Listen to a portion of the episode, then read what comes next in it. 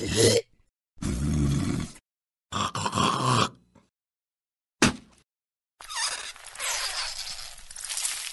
welcome into our first edition of Spitting Loogs with Tom Luginbill from ESPN. I'm Lance Taylor from the next round. Man, always fun to talk football with you and really excited about this show.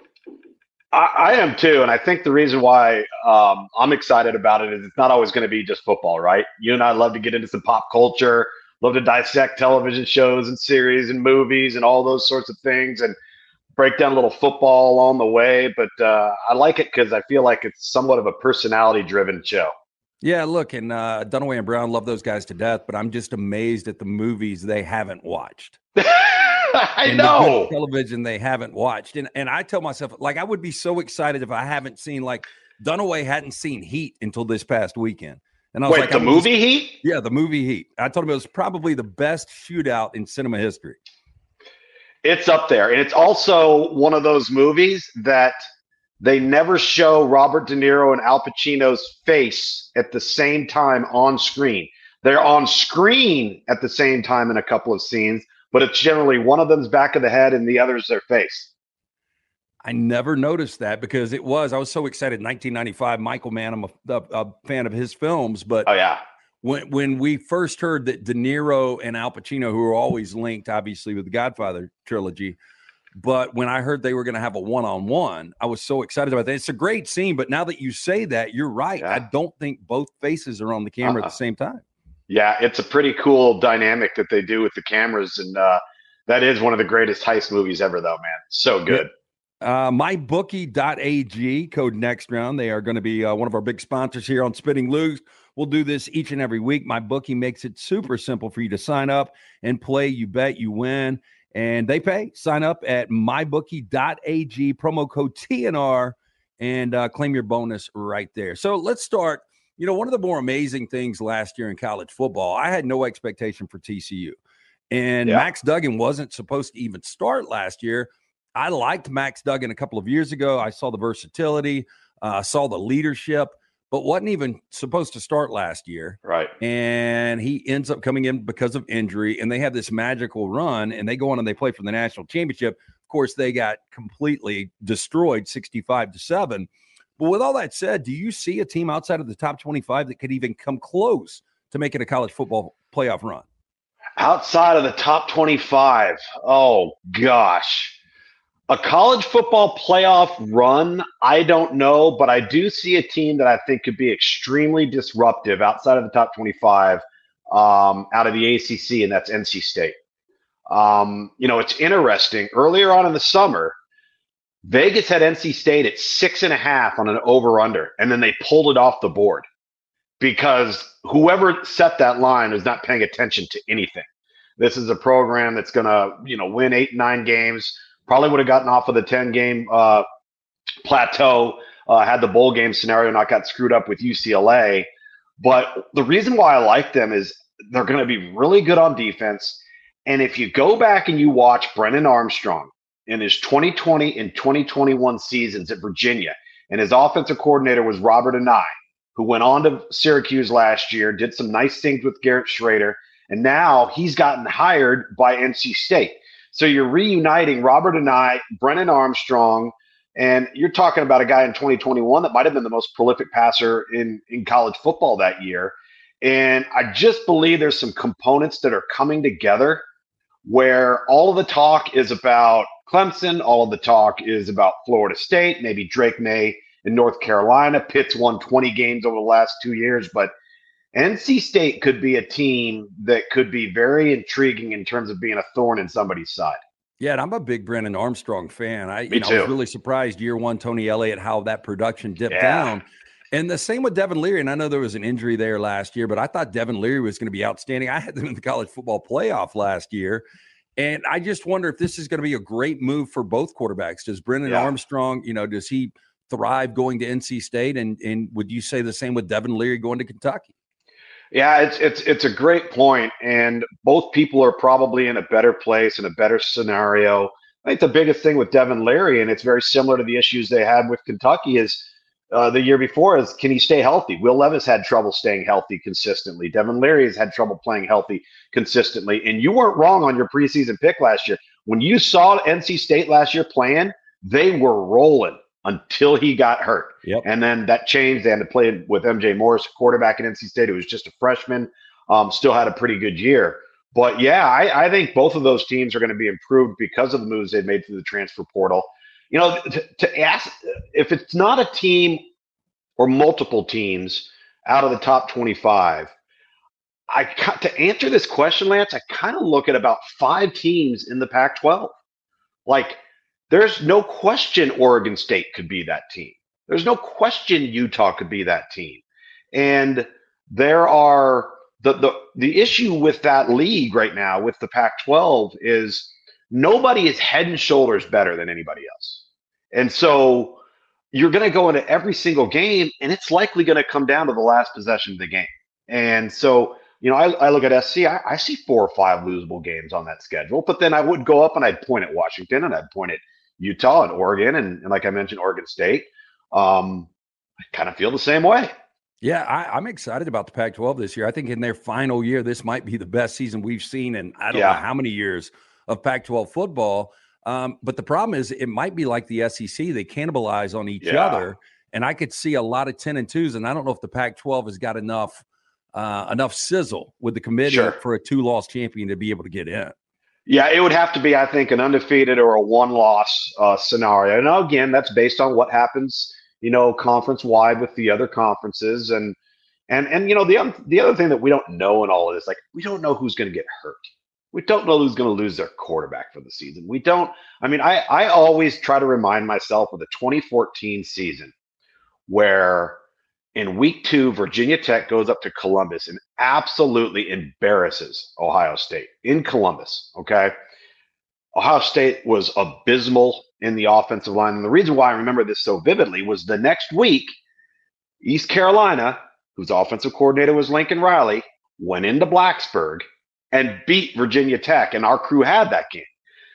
You fast forward to the end of the season, and here's Ohio State on their third quarterback, but they're the hottest team in the country and they win the national championship. So you just, there's so many things that I think will unfold in the first four to five weeks that will kind of set everybody on a path. Right now, as per always, it's certainly thrown up uh, for grabs. Uh, Spit and Lugs, we're doing this each and every week here. Uh, I'm Lance Taylor from the next round. That is Tom Luginbill from ESPN. It is brought to you by lanceslock.com. Jump on board all of the winners. Only 90 bucks for each and every month. Uh, we're going into year nine here. Eight of the nine years winning years. Lance, I heard you're hot. Are you hot on this? Are you legit? Yeah. So look, I'm legit. Like last season, I had to pull the numbers for somebody yesterday. 58% in the NFL in the 2022 regular season, 57% in college football. I mean, those are huge numbers. They really are. Now, these are pickums or are these against the spread? Against spread. Yeah. Yeah. Pick, wow. pick would be too easy. Yeah. Look at but you. those money lines, they get they, they they they get ridiculous. And and you know, so we've got week zero coming up and we've got Navy in Notre Dame. And I guess if you're going to get excited about a game this weekend, that would be one of the games. And I'm really interested – we're going to talk year two coaches because that is the year that elite coaches seem to make that jump and make a championship run. Uh, Marcus Freeman's a year two coach. Uh, you know, I really don't know much about him. It seemed like a mixed bag last year in year one under Marcus Freeman, but he's got a quarterback that I absolutely love and Sam Hartman coming in. This guy's got 45 career starts, over 13,000 mm-hmm. career passing yards, 127 total touchdowns. The guy can play. A lot of people give credit to Dave Clawson, which – I sure. think it's one of the more underrated coaches in college football in that mesh offense. To me, Sam Hartman, going back and looking against Clemson last year, completely lit them up. I mean, this is a quarterback that I think his game can transfer just about anywhere. Do you agree? Yeah, I do. And I saw him a couple of weeks later after that game against Florida State, and he lit them up. And um, he was just really, really good, and he's really steady. And there, there are going to be things when you look at him physically, you're going to say, okay, he doesn't maybe he doesn't wow you, right? But guess what? Chase Daniel didn't wow you either.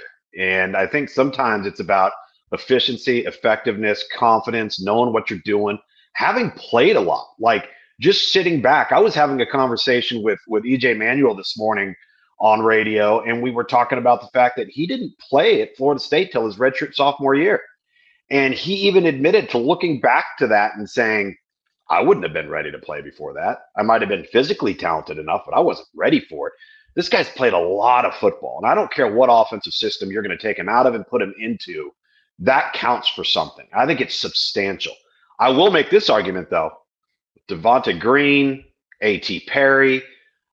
I'm not so sure Wake Forest over the last three or four years has, hasn't had better wideouts than Notre Dame has. Yeah, and, and so, what's what's the personnel going to be like around him? Well, you know, again, Marcus Freeman in year two. Look, we've seen Nick Saban, we've seen Bob Stoops, uh, Urban Meyer. Year two's Kirby Smart, very special years. Again, I don't know what to think about Marcus Freeman, but you look at guys like Lincoln Riley, you look at Brian Kelly. I mean, who is this year two coach that could actually win a national championship this year? A year two coach that could win one? Oh my goodness. I mean, would you put Lincoln Brian Riley Kelly? Brian Kelly? Yeah. Yeah, I would I and the reason why I would say Brian Kelly is he's got the best team to do it. Like Kalen DeBoer would be a candidate, but we're not even sure that, you know, which one of those four or five teams in the Pac 12 is going to come out unscathed, if any of them do. But he's certainly a candidate, did a remarkable job last year um, at Washington. But it's got to be Brian Kelly. I, I think you go from year one to year two, you're settled in as a staff, and you've got dudes you've got players across the board, and you're getting Maason Smith back. You have an entirely different version of Jayden Daniels right now than you had a year ago at this time. That changes everything. Um, and to me, Luginbill, he was the most um, surprising player for me last year, just because there was so much inconsistency in the Pac-12. Yeah. Then he comes into the SEC, and everybody questions outside of SEC speed. He had legitimate SEC speed at the quarterback position. So it's interesting you say that because his freshman year at Arizona State, he was as advertised. Highly touted recruit. Everybody wanted him. He goes to ASU. He starts as a freshman, really good. So you're kind of going, whoa, this is an Arizona State team that's got everybody coming back over the next two to three years. And quite honestly, Jayden Daniels regressed. He, he didn't get better. He he either stayed the same or he regressed. And I had their spring game last year. And it was, you know, at that time, Walker Howard, Miles Brennan, Jayden Daniels, and uh, Garrett Nussmeier. I came away from those 15 days of spring ball wondering if he was even going to be the starter. So I, I, agree with you. He he has impressed and improved. I think Mike Denbrock, the offensive coordinator there, did a great job of identifying. Okay, here's his strengths. Here's what we need to build around. And then here's some areas that maybe he's not as comfortable in. So guess what? We're going to throw those in the cylinder file, and we're not going to do that stuff. And uh, before you know it, he started unleashing his legs, started getting comfortable. They started to come together as a team, and uh, it, it was impressive to watch him mature. You know, we talked about Max Duggan taking over last year and leading TCU to play for a national championship. You know, God forbid something happens to Jayden Daniels, but they're in a good spot with Nussmeier backing him up, right? Again, really good spot. And for the same reasons I mentioned earlier, the kid hasn't gone anywhere. He's put his nose to the grindstone. He just keeps getting better, keeps working. I think he knows his time is coming. The staff believes in him because they know what he's put in and hasn't hit the transfer portal, hasn't decided to go somewhere else. And when he's had opportunities to play, he's played good. It's limited sample size, but um, I, I think they're actually in a really good spot. They know what they have with him if that were to happen and he were to have to play. Uh, this is Spitting Lugs with Tom Luginbill from ESPN. I'm Lance Taylor from the next round. It's brought to you by mybookie.ag. Jump on board, get signed up before the season starts. Use that code next round to secure that first deposit bonus of up to $1,000. Another second year coach. I mean, in year one, Lincoln Riley was able to win 11 games. He had a Heisman Trophy winning quarterback in Caleb Williams. Mm-hmm. And the defense was awful. And I like Alex Grinch, but for whatever reason, that team was undisciplined. They couldn't tackle. Uh, they really got exposed against Utah in the Pac 12 championship game, against Tulane in the bowl game. But you bring in guys like Bear Alexander, you bring in Mason Cobb. This defense, I'm not saying it's going to be a top 25 defense, Lugs, but it should be much better. I'm in a wait and see mode on that one. Um, this is not, you know, for somebody who grew up on the West Coast, grew up in the old Pac 8, Pac 10, and the WAC and the Mountain West, and was around it my entire life. I'm accustomed to seeing SC teams be what you know we've seen Alabama be, and LSU be, and Georgia now, and Ohio State. Yeah, and, and not just Pete Carroll's defenses were dominant, dominant, yeah. and with different difference makers. Right? SC doesn't have those guys right now. they know it. I think they're working really hard to stem the tide and to, you know, with their prowess on the recruiting trail right now and how there seems to be a resurgence and a change of perception of the program. Um, those are all positives in the right direction. But it doesn't change. Mason Cobb's a good football player, played middle linebacker at Oklahoma State last year. Um, is he a difference maker? I don't know, but I know he's a better tackler than what they had before. So, yes, let's see improvement there. Calen Bullock, the safety. Um, I would say he was the only other NFL caliber player in their two deep that I saw last year, um, outside of Tuipulotu, who got drafted the, the edge rusher. He is a really good player. But this isn't the SC team we've become accustomed to seeing. And I keep going back to this point, and I know it's a hot button topic for everybody, but they're plus 22 in turnover margin, man. That just it doesn't happen. So if you're going to be that poor on defense, the only way you have the season they had last year is by being plus 22 on on on the turnover margin and having and having Caleb Williams. I mean, it's you take away those two things, they're not much better than a five and seven, six and six roster. Yeah, but he is so good.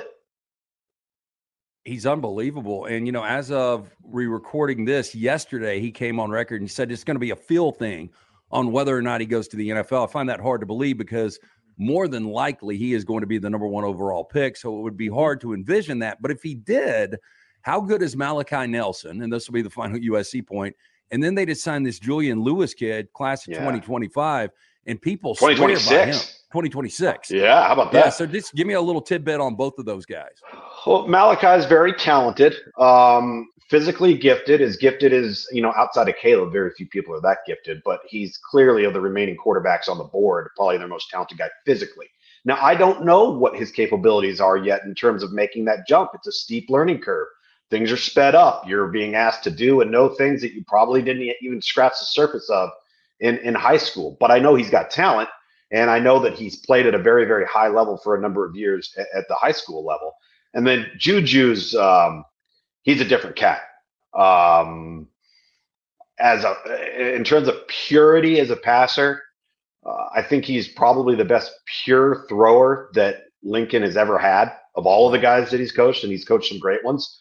This is a kid that in 7A Georgia high school football led his team to a state championship as a freshman on varsity. I mean that that, that really Trevor Lawrence did that, but it's hard for me to recall anybody else having done that. Kyler might have done it um, there at Allen High School in, in, Dallas, but it's rare. And he's just mature beyond uh, beyond what anybody normally sees at the position. So again, SC is in a good position right now because they're in the spotlight again and they're playing well. And, and I'll say this from a quarterback position and recruiting the quarterback. I think Lincoln Riley is the best play caller in college football right now. I think he has such a natural feel for it and you watch him, there's rarely any hesitation. There's no confusion on the sideline. He's on to the next play, regardless of what happened on the previous play. It's boom, boom, boom, boom, boom. So hard to get him out of sync and out of rhythm. So, you know, they got a lot going for him. But like I said, defense is going to have to show significant improvement. And, you know, let's just say the likelihood is that, I don't know, you're plus eight next year or this fall, which is still a good number. Still a good number in the turnover margin. Are you that much better on defense to overcome the deficiencies that plus 22 gave you? That remains to be seen, in my opinion. Okay, so Julian Lewis, Trevor Lawrence, both as freshmen in high school win state championships. True freshmen in college football this year in 2023. Everybody's talking Caleb Downs up at Alabama. Yeah. Um, you know, around here, people are very familiar with Peter Woods, played at Thompson, now at Clemson. Those are oh, two yeah. names that jump. Talk about those guys a little bit and then some other guys that can be true impact freshmen around college football. Caleb Downs will play and I think be impactful, not because he's physically ready, but maturity from the neck up. He's a different cat. Like he fits in. There's not a, oh my gosh, my eyes are big. Where am I supposed to go to class? What am I, am I supposed to be here? This, it, he just fits. Right. And, and there's guys that are like that. Most are, most are not. I think Kadyn Proctor is going to be a, a, a, mainstay in the offensive line at Alabama uh, early on. If he doesn't start, he's going to play a lot. Um, you know, the, the, the freshman at UCLA, Dante Moore. I know that, you know, the Bruins, and that's another team we didn't even talk about in the Pac 12. I mean, they got nine starters back on defense. They, they took the um, Carson Steele kid, the running back, the tough as nails kid out of Ball State. So they're going to replenish Zach, Zach Charbonnet. And then they get Collin Schlee out of Kent State as an upperclassman dual threat quarterback to kind of bolster the room. But yeah, why do we Don, sleep on UCLA? Because I know, you, know you, you, look at Chip Kelly outside of 2020, that program under him has gotten better each yeah. and every year. Now I know it, it ha- yeah. is off to the NFL, but if Dante Moore is the real deal, I don't think Garbers is going to be a long term solution there. I think Moore is probably no. starting sooner than later. But if he's the real deal, UCLA could be a major factor in, in the Pac 12. No question. And I can tell you he's the most talented player that will be in their quarterback room. How he handles the jump, if he gets to play a lot or or if he ends up winning the job, will will tell the tale. But he's another one. I think Zachariah Branch at SC might be the fastest player on their entire roster as a true freshman, as a return guy and a receiver. Uh, he's going to be really, really good. Uh, Perkins, the linebacker at uh, Ole Miss, who really is a jack of all trades type guy. He's an edge pass rusher. He's one of those quote unquote edge guys, but uh, man, he is he's really gifted, really, really talented. Uh, th- there are so many guys. I actually just did a piece on this on on ESPN.com where you're trying to figure out with with true freshmen playing, right? Okay, well, that generally happens for one of two reasons. You're either devoid of talent at a position, or you're devoid of depth, or somebody gets hurt. Oftentimes, it's hard for a guy to just show up and be head and shoulders better than a junior, and then he just takes over the position. Has it happened? Sure. Does it happen? Yes. But it's it's kind of rare. So when you're putting together a piece like this, you're trying to look at okay, where are they thin? Where do they need an upgrade in talent? and you just kind of pick it off from there. I think that there's two players at the University of Texas.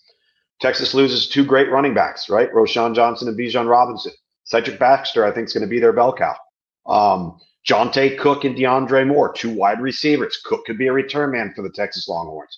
So, you know, an influx of talent at the offensive skill, I think, will play significantly uh, at, at, Texas. I wouldn't be surprised if we see a little bit of Jackson Arnold, the quarterback uh, at Oklahoma. I know they've got Dillon Gabriel. I think Jackson Arnold is is a better overall prospect, but again, he hasn't played. So you know, kind of let's let's sit back and, and and see how that thing plays out. But you know, the list goes on and on and on. I mean, what which Joe Milton are we going to see? Because if we see the Joe Milton that we've seen to this point, then we're going to see Nico, right? I mean, that's just it, that, it's going to happen. And so uh, there, there's always those opportunities out there for guys that are in the two deep, and then they see the field, and sometimes there's no going back. Like Harold Perkins last year, that didn't happen right off the bat. And the next thing you know, it's like, who in the world is this guy? So those things will start happening about midway through the season with some teams too. It's Spittin' Lugs with ESPN's Tom Luginbill. It's brought to you by our friends at MyBookie. Use that code next round. Secure first deposit bonus of up to $1,000. You mentioned Texas. And last year, the Big 12 was so interesting because – you had again TCU playing for the national championship out of nowhere, but you also had Kansas State winning that conference championship. Yeah. And you go back one full calendar year before Lugs, and you had Baylor upsetting Oklahoma State. Oklahoma State had a first and goal to go to a college football playoff. So I think seven of the nine teams have won eight plus games over the last three seasons. And to me, in Texas and Oklahoma's last year, the Big 12 is completely wide open. Would you agree with that? I do agree with that because I think Texas Tech is even going to be more improved. I think Baylor's going to be more improved, and I don't think TCU is going anywhere. Lance, they, I, with what happening in the national championship game notwithstanding, they did one of the best jobs of any team in America in the transfer portal this year. And it kind of got glossed over with what's going on at Colorado and all of the quarterback talk and things of that nature. I mean, they went out and got wideouts. They got a running back. All of their need positions, they went out and replenished. And they've got a quarterback that they already believe in. So, like for, for me, TCU is going to be a problem again. Um, I don't know what to make of Oklahoma State. Such turmoil at the end of the season, players just bolting out of there and losing the quarterback, losing an offensive tackle, losing a Mason Cobb. Uh, had some wideouts depart too. They had some really, really good young wide receivers at Oklahoma State. But it, it's interesting. We use that term cannibalizing all the time, and we've talked about the Pac-12 and those teams being so similar. And then you look at, at, at the Big 12, it's the same thing. But see, that's kind of the thing that separated TCU a year ago. You go back and you watch TCU's wins. Go back and count how many were on the last play of the game over the last possession of the game and how many were on the road. That that's the thing. If if you win one possession games, last possession, and on the road games, if you're gonna have one of those years, you're gonna be in the mix, man. And so, like, what team is that gonna be? Like, what what team somehow goes into to uh, Austin, steals one from Texas if Texas decides to do what we've seen Texas do, be very very good, and then lose to somebody you're not supposed to. Yeah, you know, I, I, like your Texas Tech. I think Joe McGuire is a hell of a coach. It's year two for him. Yeah. I think he's building a culture there. Of course, I like Chris Klieman and his culture.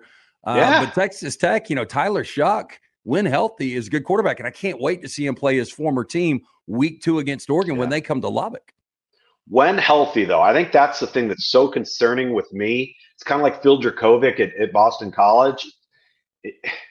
If uh, can't make the club if you're sitting in the tub.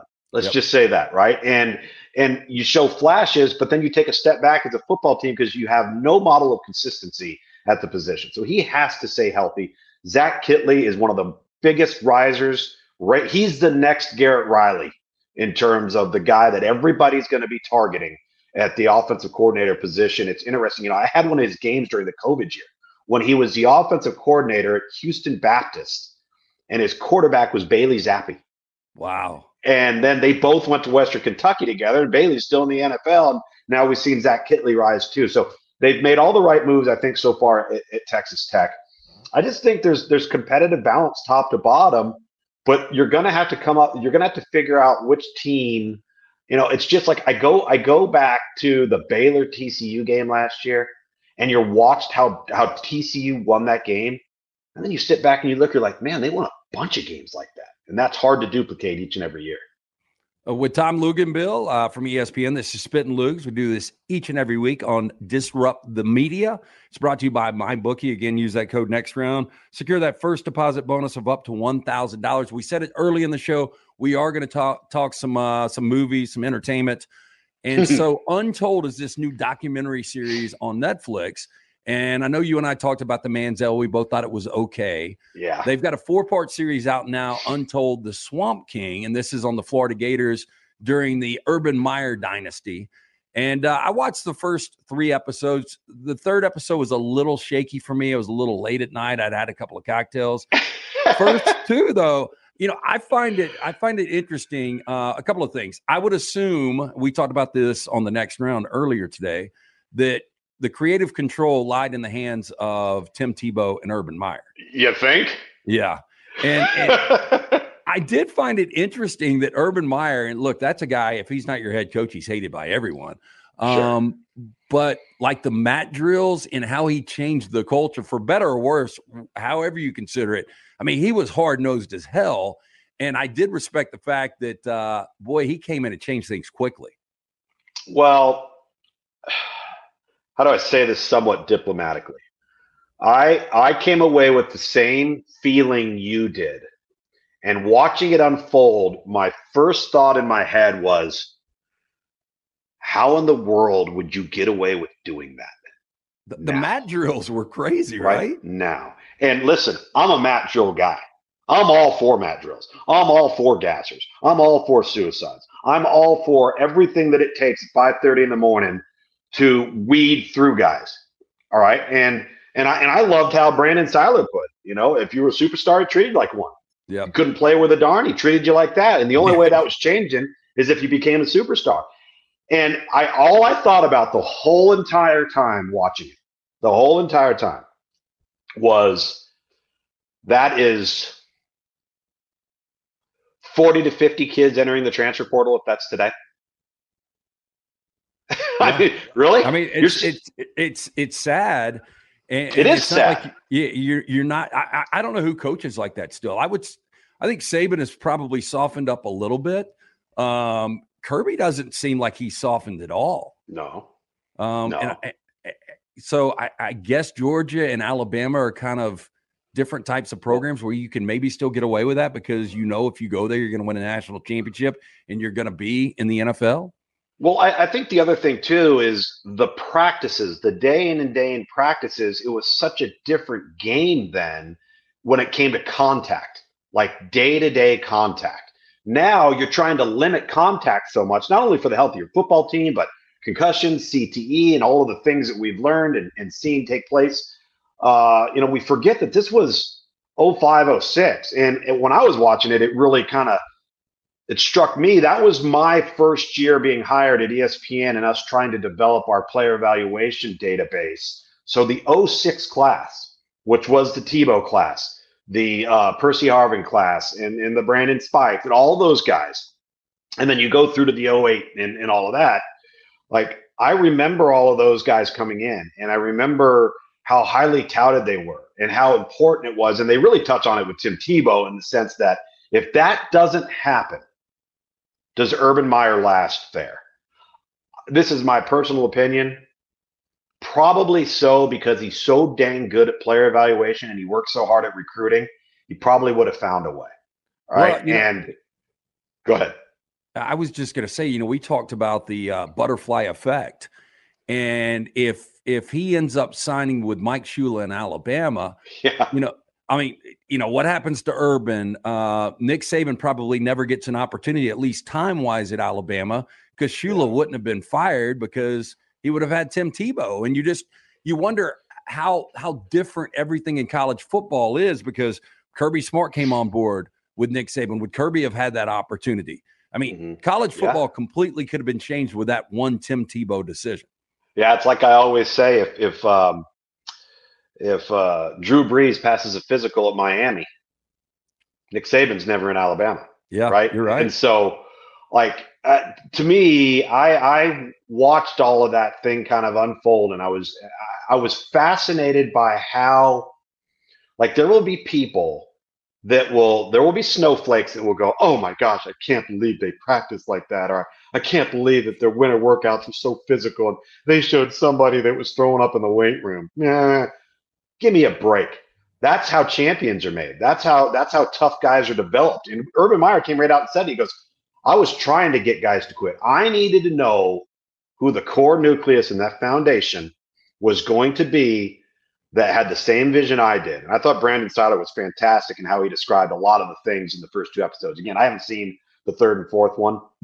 Um, but like, I, I, had totally forgot, Luke. I was talking to a kid the other day. Um, you know, he was talking about fall camp, and I said, "How are two a days going?" He was like, "We don't do two a days." Exactly, exactly, right. And you're and and like not to. I remember I had an old college teammate of mine, and he said, "Have you ever noticed on Instagram you've got all of these team Instagram posts, and they're all showing all these videos of their team and." in in uh, fall camp and like everybody's hooting, hollering, and like jumping around.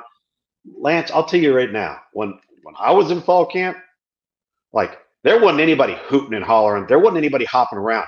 We were trying to survive. Right. Like so we were trying to wake up in time and not be late right. for the meeting. We were trying to get that two and a half hours. It felt like 15 minutes between the morning and the afternoon practice.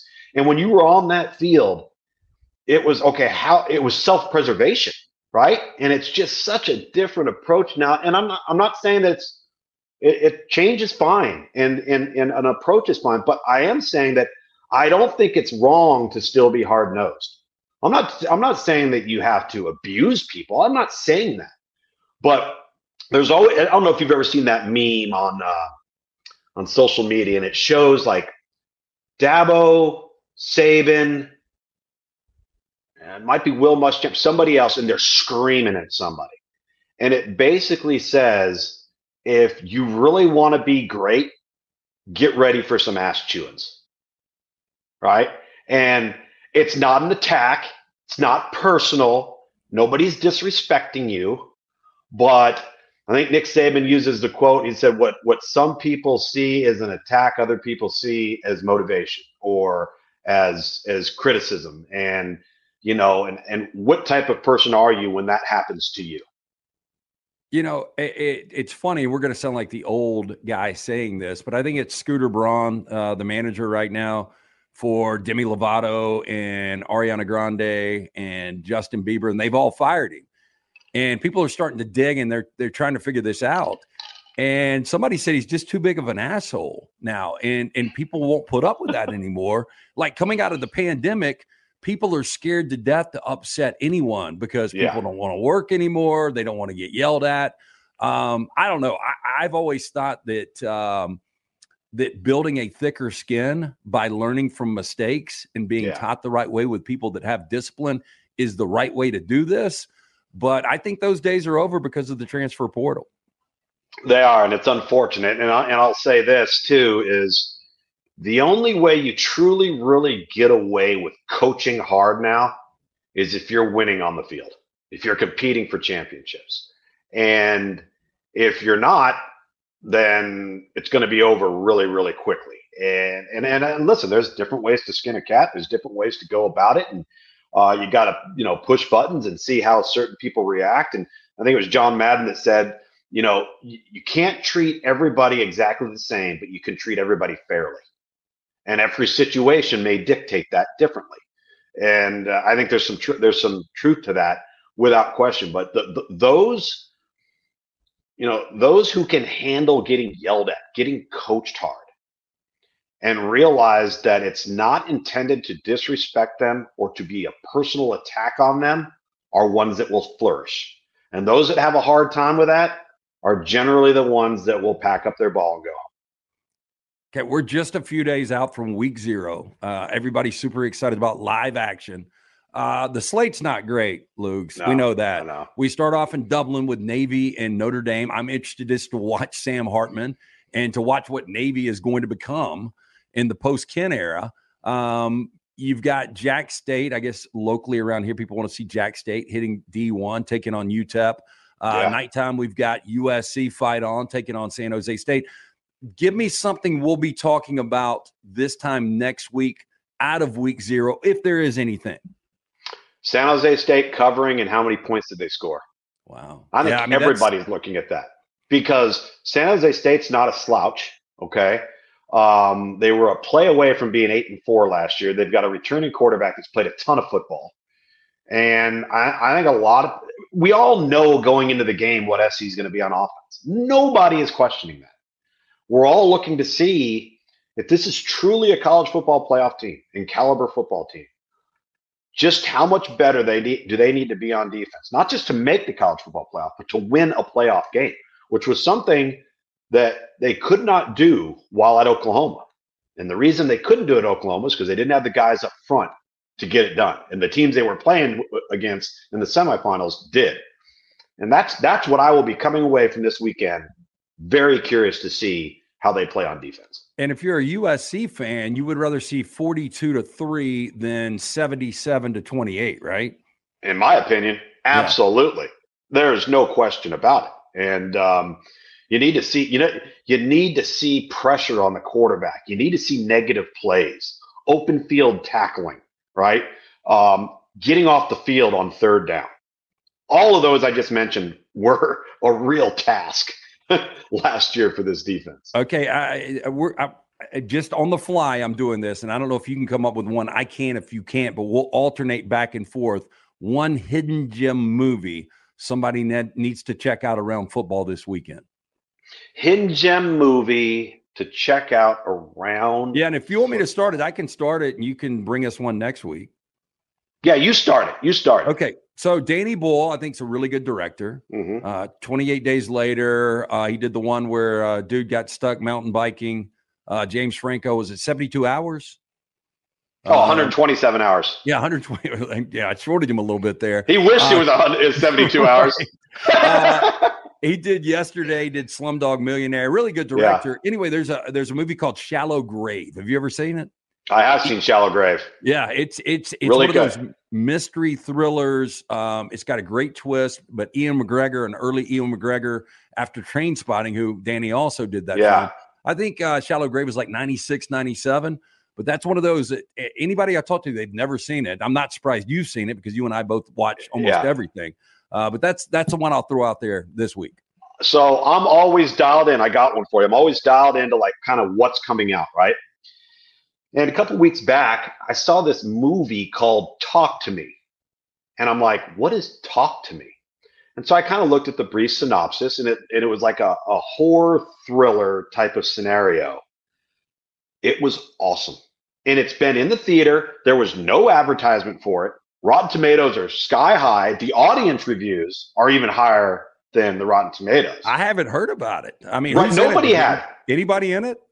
Uh, no, not anybody yeah. that you that you recognize. It's it's really good in the same way. Do you remember the movie It Follows? Oh yeah, yeah.